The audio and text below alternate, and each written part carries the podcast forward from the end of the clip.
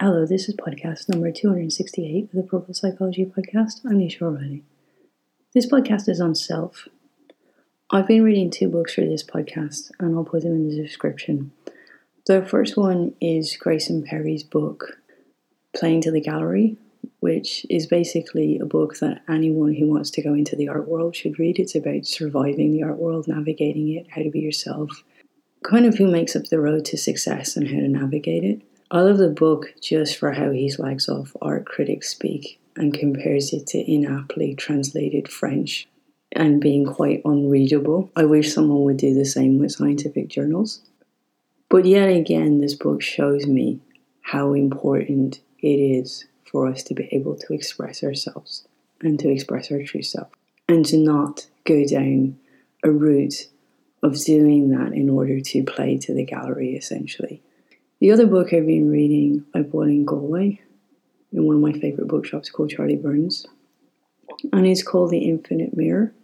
And I didn't really know why I was so drawn to this book, but I went for it. And it's a translation and explanation of two Buddhism poems. I can't read any of the names, so I'm not going to try. I'm just going to include the link in the description. It's one of the great limitations of my literacy that I can never read names. But I've had lots of ideas rolling around in my head, especially in the current climate. And I think one of the most shocking aspects of my work is that I always give people permission to be themselves. But why do they need it? And is it a good self? And what is self? But more importantly, I've realized what is my view of it. I've been having another one of those alien moments where I realize that my definition is different to everyone else's. And it's back to this idea that I talked about in happiness and the article I shared in a previous podcast, and this idea of being empty. And in a way, I'm beginning to see that as fundamentally what's most important is that there's a gradient, that there is a way for the energy to flow, which I'll get to at the end of this podcast if I've managed to wrap up all the ideas in my head. I always strive for wholeness, which in a way is sort of similar but opposite, as there's nothing needing to fill you. So it's in contrast to being empty, being whole. And your actions don't depend on being filled up. So, in the same way, they can be viewed as serving as empty. It's only when we have an ego that we want to be filled and we're brimming for something to make it better we have this sense of a chasm inside that needs to be filled. And I suppose that's why I've always viewed empty as being a chasm of need. There's incredibly successful people in the world, especially people who struggled with literacy and struggled with school, that have a chasm inside that needs to be filled because I can see it. It's like a gaping hole in the middle of them. And there's there's a real sense in the world currently that we're fighting for individuals' rights, but they're not for the whole. And in fact, I've been reading a lot about Castro, who I have to admit that I didn't know very much about.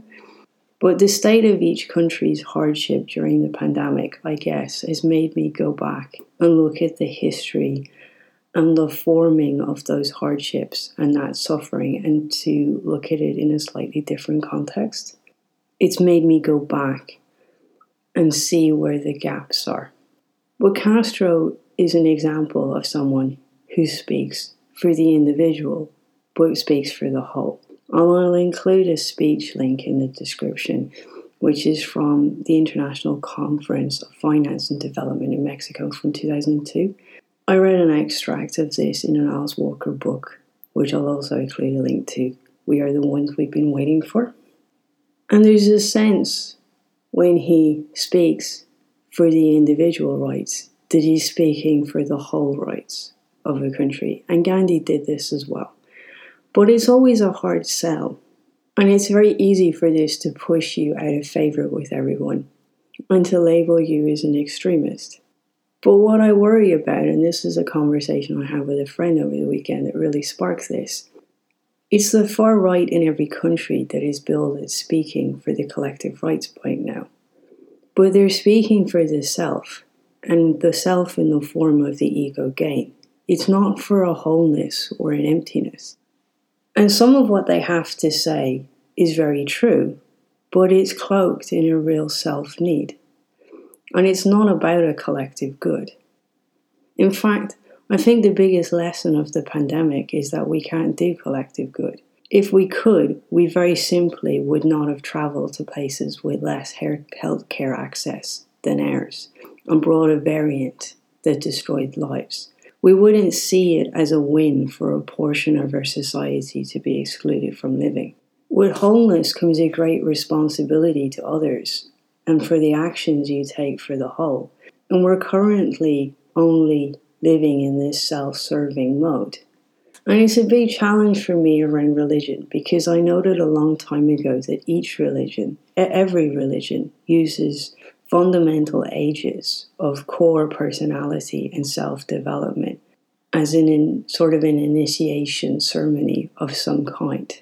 And there is a sense for me that sometimes the logic behind this is to try and suppress the idea of an individual for me and what's sometimes seen as a self, but it, it's not a self. It for because for me, I've realized that it's what it's really limiting is the individual. The best leaders in the world always speak for the individual, and the individual is wholeness. It's a core. It's emptiness. It's consciousness. It's all of those things together. But often what we're really doing is creating ego, self, control, greed, self serving, and they all go together. So we confuse the development of the individual with self a lot. And if we don't develop the individual, we don't have people such as Castro and Gandhi who speak for the whole and really for equal rights. I worry that there's a theme in all religions where you have to seek permission to be you. And we're afraid that if there's too many individuals in the world that we can't represent them all. But if we don't represent them and they don't have a voice and they don't have the expression that Grayson Perry talks about, they riot.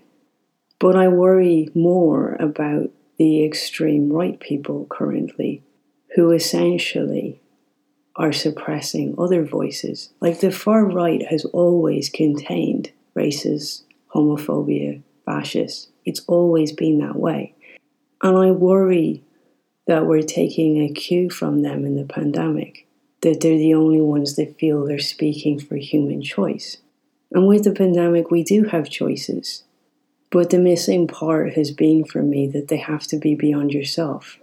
Yes, you can have a choice not to have a vaccine, but you must also make a choice not to contaminate other people who may die or who kill their loved ones or be left with long term illness, or subject a whole cohort of medical professionals who've been living hell for well over a year now in working in really extreme conditions.